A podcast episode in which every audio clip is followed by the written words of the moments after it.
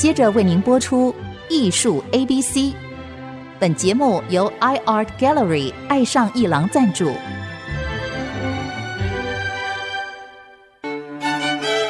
Appreciation, buying and collection。艺术 A B C，艺术入门的三部曲，艺术收藏的必修课，让您成为品味出众的艺术鉴赏达人。您的家成为风格独具的私人美术馆，实时与艺术之美对话。艺术 A B C，陆杰明主持。各位听众，大家好，这里是 IC 之音竹科广播 FM 九七点五，陆杰明老师的艺术 ABC，我是代班主持人哦。我们今天要访问一个艺术家啊，他很了不起，他啊从事他的这个这个艺术表现呢很长一段时间，而最近呢，刚刚好呢，在台南市政府的台南市美术馆有一个展览。刚刚结束，为什么要报道一个刚刚结束？因为人的生命啊，跟艺术生命是很长的，不因为一个活动，它还有它继续的活动啊。那这个展览呢，叫做台湾当代女性艺术展，叫做 Sheryl。Sheryl 这个字呢，是 Hero 英雄多加了一个 S，那所以前面就是 S H E，你就知道是一个女性主人翁。不一定讲她是女英雄，因为就是女性为主体的一个展览。那这里面有绘画，有摄影啊。最重要的有一位女士，她叫高原女士呢。她拍的这个人体很棒的人体啊，是一个你会让你联想到，好像某个古典大师他们的人体画的某一种 icon，就是某一种图像。某一种意涵，但它确确实实是一个现代人做的摄影作品。我们要来访问高原女士，你好，高原。你好，哎，太高兴找到你，你是从台南上来的？是啊。哎呀，真是不好意思，我们家办办公室在北部，但是呢，我以前是住在台北啊，是是，后来我就搬到台南。是，哎呀，台南这个展览办得太太好了，我光从这个文宣跟脸书啊，尤其看到你几张那个摄影作品啊，它是拍裸体的女性。大概都是横幅，大概都是九十公分或者九十五公分的高度，跟一百五十公分的宽度。是的，我们一般啊，有些相机的那个宽荧幕就是十六乘九，你是比十六少一点，十五乘九，大概这个比例，所以它很适合这个人体横卧的那个那个比例。嗯，而且。它还有一些背景可以让你发挥，不管是室内或者是风景啊。那这一系列题材是你最新的创作吗？其实这系列已经很久了，但是我有持续一直在做，是一个延续的，是一个延续性的。那么尤其在这一次哦，Shero 展出，我觉得大为让人哦不熟这个系列人大为惊艳。它跟那些名画的图像啊，跟那些来源呢，可不可以说出来你的灵感呢？好，是这样子，因为我以前是住在纽约，我住纽约其实有一段时间了，大概十几年。然后我其实因为疫情期间，我才比较三年，我真的很专心的留在台湾。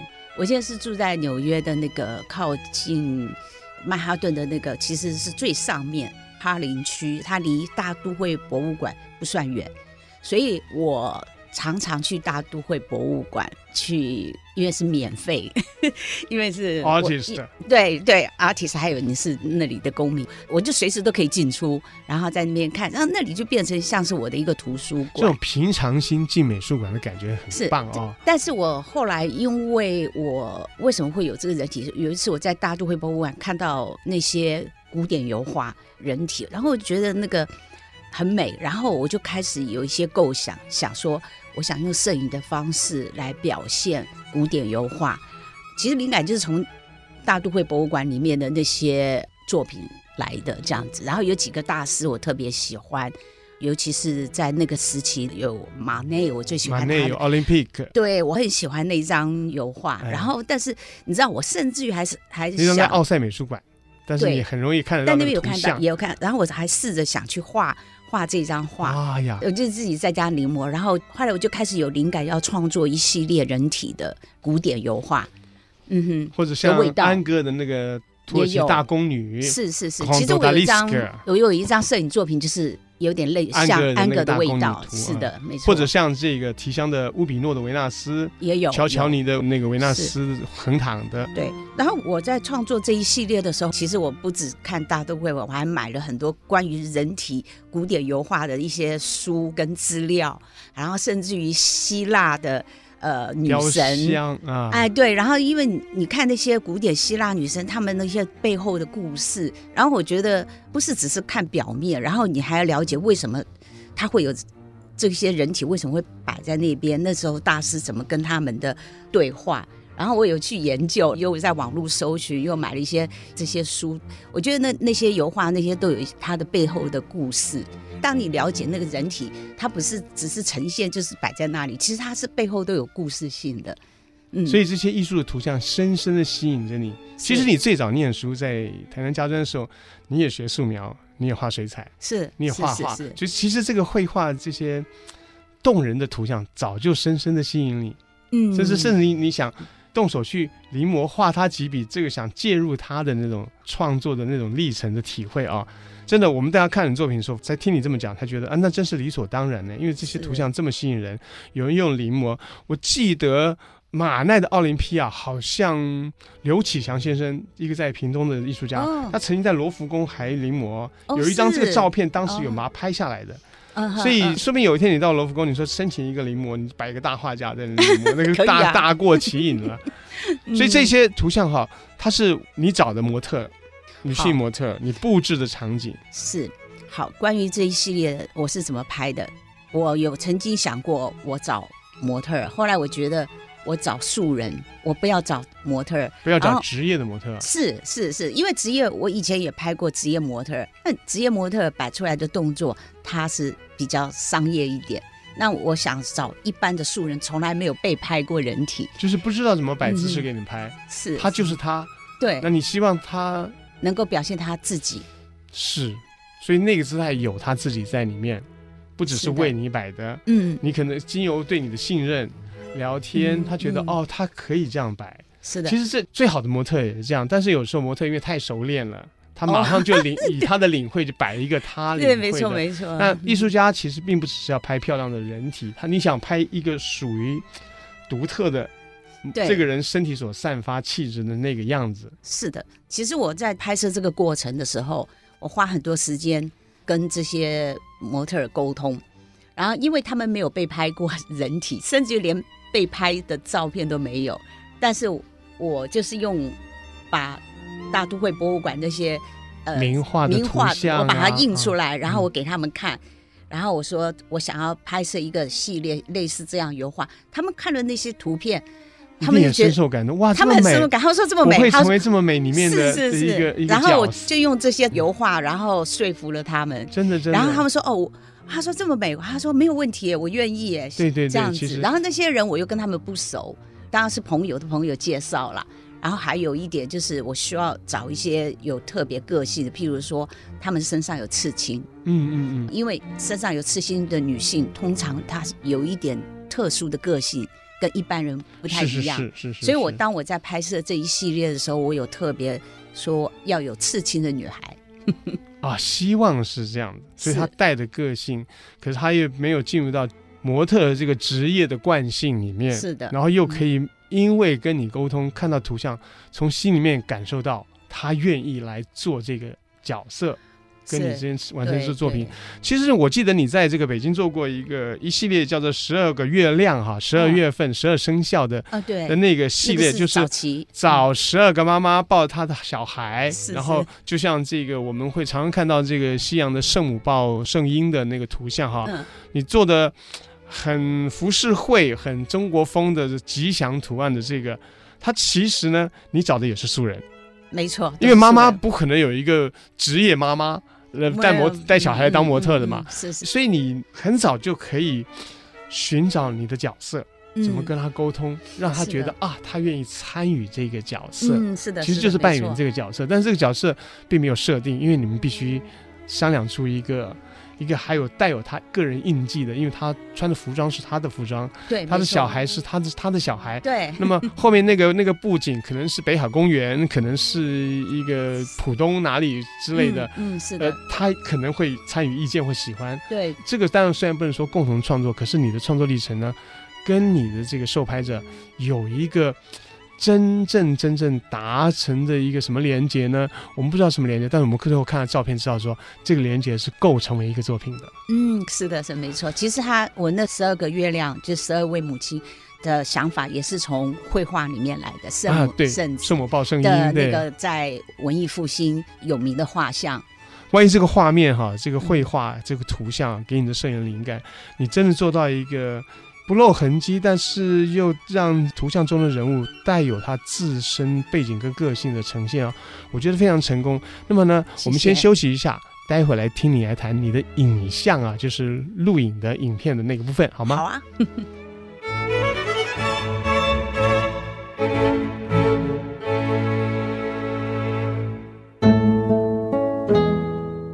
各位听众，我们继续访问高原啊。他提到找的这个女性来扮演名画中的角色，来摆出那个姿势呢。可是这个姿势呢，是带有他们的个性啊。因为他提到有刺青的女人，有着个性自信的眼神。刺青呢，像是自我的延伸。另外一件衣服像盔甲一样保护他们的身体。的确，你真正能够看到这些女性的个性。而且我们在看到这个图像的时候，觉得。他们光滑的这个身体呢，甚至还很丰满，并不是时尚大家所追求那种纤细呀、啊、巧，他们是有肉的，他们是真真实实的有重量的女人。是，然后他们的眼神呢，也毫不害羞，他们看着我们，他们并不只是被我们窥探的一群受者啊、呃、对象，而且呢，他们身上有刺青，告诉你是说，他有诠释他生命的态度，所以你来诠释他。然后这个中间呢，你们的互动不再只是一个摄影师像个导演，或者是像一个指导，要他做什么，他就很职业的摆出姿态让你来拍。你很早就习惯跟这样的人物来合作，来拍出你的摄影。是的，是的。其实我很早就开始都是用不是直接拍摄的方式，然后就是用很多沟通啊，还有观念、想法跟对方一起，然后达到一个。共识，然后变成一个作品。其实应该，你讲的共识太好，就是说你想做的事情，他们都知道了，是，是他们也理解了，嗯，所以他们的做法不一定是配合，他们就从他们的心里面发出一个态度来演出。没错，没错。所以你的工作室叫做高原观念摄影艺术教室，你的教室是观念摄影艺术。我们知道观念艺术是一种艺术形态，一种表现。我们知道摄影艺术是一种类型，是。但是摄影在表现观念，或者观念用摄影来表现。你的这个当初设立这个艺术教室的这个想法，从这个名称就可以看得出来。哦，是的，谢谢。因为我觉得摄影其实大家都会拍照啊，人人都是摄影师了。是啊，自从手机发明，是的。然后我是最早是用传统摄影出来的，然后慢慢慢开始我走向也是数位，然后慢慢哎手机。后来我发觉到大家都有手机，然后好像拍照太容易了，所以我就开始发想一个自己的观念，就是我跟对方一起用应该算编导性的方式来做作品。那变成摄影不重要了，因为我觉得每一个都会拍照嘛。那就是比较重要的是你在跟对方沟通，然后还有创作。你先有一个想法，我要做的东西，然后开始写计划，然后开始搜寻，然后所有的资料、历史，然后还有人物、对方。然后你如果是拍人物，要取得对方的信任，我觉得花那个时间会比较多。我比较重视在那个过程，在创作的过程。然后拍照，我觉得已经都不是那么重要了，没有那么关键的难度了。是对我来说，拍照不重要。对对对，是是是。那我们其实，在你的照片就看到，好，我们现在讲照片，或者讲摄影，或者讲图像本身，它就带有一种含义在里头了。嗯，那一张可能不一定看得出来，两张、三张，它就有个一致性。一个系列，它会我们会发现到它有一个内涵，这个内涵在传达某一些。你可能可以领，或者是猜测，或者推理出的观念，但当然不会是那么清晰。当然，有时候我在想，一个图像给我们的，以我们的理解，它带有某一种故事，带有某种观念，大概就可以了。因为真正的追根究底啊，我们还是回到摄影本身，看到它的图像带来的那些，其实还有美感的成分呢，嗯、神秘感的成分，或者某种个性。其实啊，有时候不言而喻，也不用说破它，但是我们确信它是有关联的。是是是。那也因此，你当然应该不满于这这样的表现。那接下去你要应该要拍片了吧？是是是，没错。其实我蛮喜欢拍电影的。我记得有一部叫做《雨响》啊，还得奖了。这部电影，它叫做。一八七八窑湾事件。是的，这个是我最近，其实就前年开始拍摄，然后去年发表。二零二一年是不是？啊，嗯，对，嗯，发表的。然后看着自己的影像，本来是图像，现在在大荧幕上变成影像。是，其实我在拍这个余响之前，就已经断断续续有在拍一些短片了，然后拍一些实验性的录像，我拍蛮多。然后余响是算稍微长一点。很正式的发表。嗯，这个八窑湾事件其实就是引起了后来的牡丹社事件。那最近大家有看一部连续剧叫《斯卡罗》，它都跟这个内容有一些相关。是的。那回到这个八窑湾事件，嗯、这个八窑湾事件是说日本呢有一些出海的渔民呢，他因为海难。在南部啊，是应该是有一个地方，屏东这个地方，叫八窑湾。对，然后这个地方遇难，结果就被很多原住民杀了。是，那么就引起了日本方面的这个关注，甚至跟台湾之间有个紧张关系。嗯、那这个是政治国际政治部分。可是呢，当这一些人遇难呢，其中有另外一个族群却善意的对待这个事件，这个族群是。屏东地方的客家人，没错，所以这个是为大历史所掩盖的部分。对，因为我们看两国打仗了，或者是两国兵戎相见了，嗯、或者引起冲突了，我们赶快报道这个冲突，然后各执己见来诠释这个事件。但是有一些人默默做了一些事情，它不足以影响整个大时代的改变，可它却是一个事实。嗯、有些人想挖掘它。那客家人的事件，我记得你办过一个影展。是，也是最近的，也是客家人的这个是这个这个事件。其实我我蛮喜欢多元族的这种文化，哦、呃，原住民文化、客家文化还蛮吸引我的。然后我会很想，其实通常不在传播主流，容易看到，是，那需要去探索。对，我喜欢探索。其实我觉得艺术就是一种探索。然后如果用摄影来探索，有一点慢，有一点太过静态。所以我就用影片，就更为动态吸引人了。对，然后这个雨响其实我是用还是用影像来说故事，它并没有它不是剧情，它不是剧情，我懂了。片，它是，我有找四个舞者，然后一个编舞家，有一个团队在拍摄这个影片。那但是我还是因为我这么多年的人体呀、啊，然后因为身体，所以我这个影片里面会有舞者来跳舞，然后都是用身体来叙述这个故事。因为身体就是生命的语汇，最原始的语汇。没错，没错。裸体就是人类最早的衣服，没错。其实他站在那边，他躺在那边，他弯曲的身体，他就在用他的语语汇对你说话。嗯，没错。你回到这个最原始的语汇来诉说一些什么东西？那当然，在这个故事跟背景的大结构下，你来诠释它。嗯、所以，所以很容易可以想象，就是拍摄影到一个地步，很容易就走入影片，因为他他想让他的里面的图像的人动起来。嗯，是的，没错。不一定要演绎什么剧情啊，他要他动起来，嗯，图像变影像。高原呢，他其实原来是到日本去学摄影，后来又到了纽约去，现在常驻纽约。对对。哎呀，你因为疫情回来，我们这个看到你的作品，见到你实在是太开心了。而且呢，他在这个国际上很多的这个摄影展得到许多的奖，这些奖呢也慢慢趋向于就是了解图像的深度。不只是一个美丽的或者技术的呈现，因为到今天啊，这个技术已经日新月异啊。光追赶技术让追赶技术的人去追赶，可是摄影啊，总在说的一个人类的故事。其实摄影它是一种艺术哈，像我在国外参加过这么多国际性的展览，他们都不会认为说我是摄影家，照片，对，他们就是说，他们不会介绍我说是一个 photographer，我是 artist。然后他们觉得摄影它是一个艺术，所以我在国外展览那些都是跟这些画廊啊、跟绘画一起展的。就是说，摄影我觉得它是已经当然是一个分类啊，它简单是一个分类。嗯、其实电影在成为艺术之前也叫第七艺术啊，是是对第八艺术，对不对？嗯嗯、其实艺术永远它在生成新的类型，只是它的形式很新颖，但它最后探索的还是人跟人之间的这个世界对人的关心。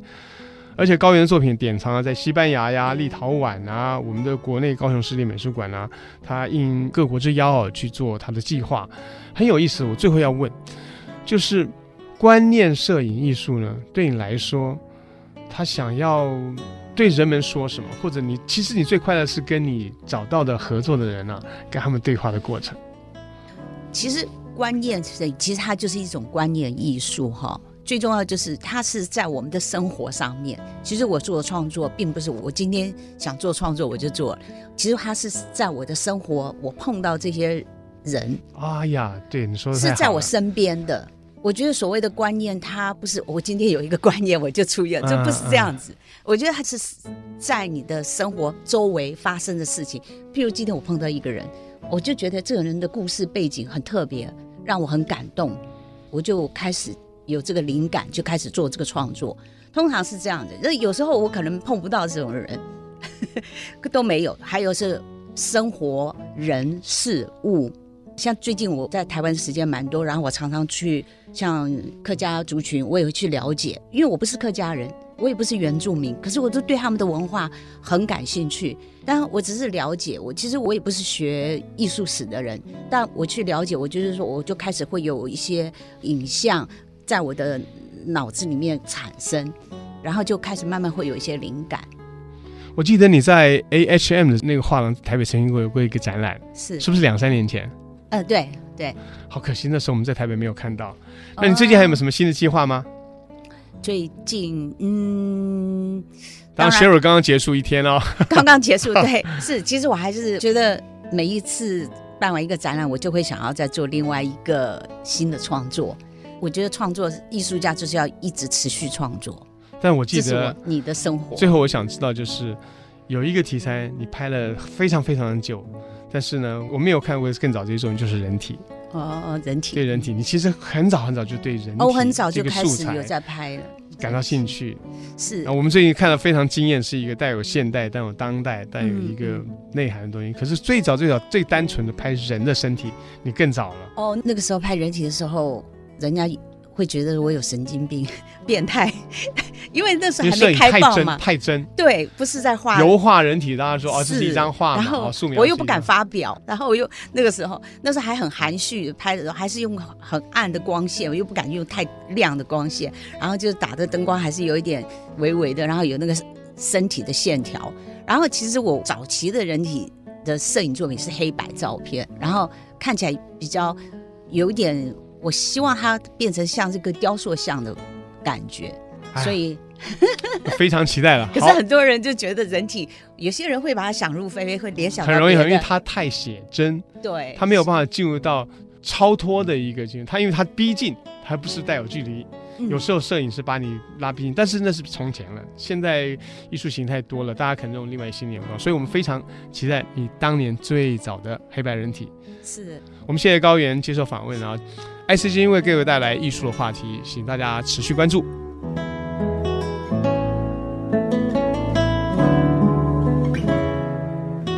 以上节目由爱上一郎赞助播出，放松心情，静静体会艺术的美好。iArt Gallery 让您爱上艺廊。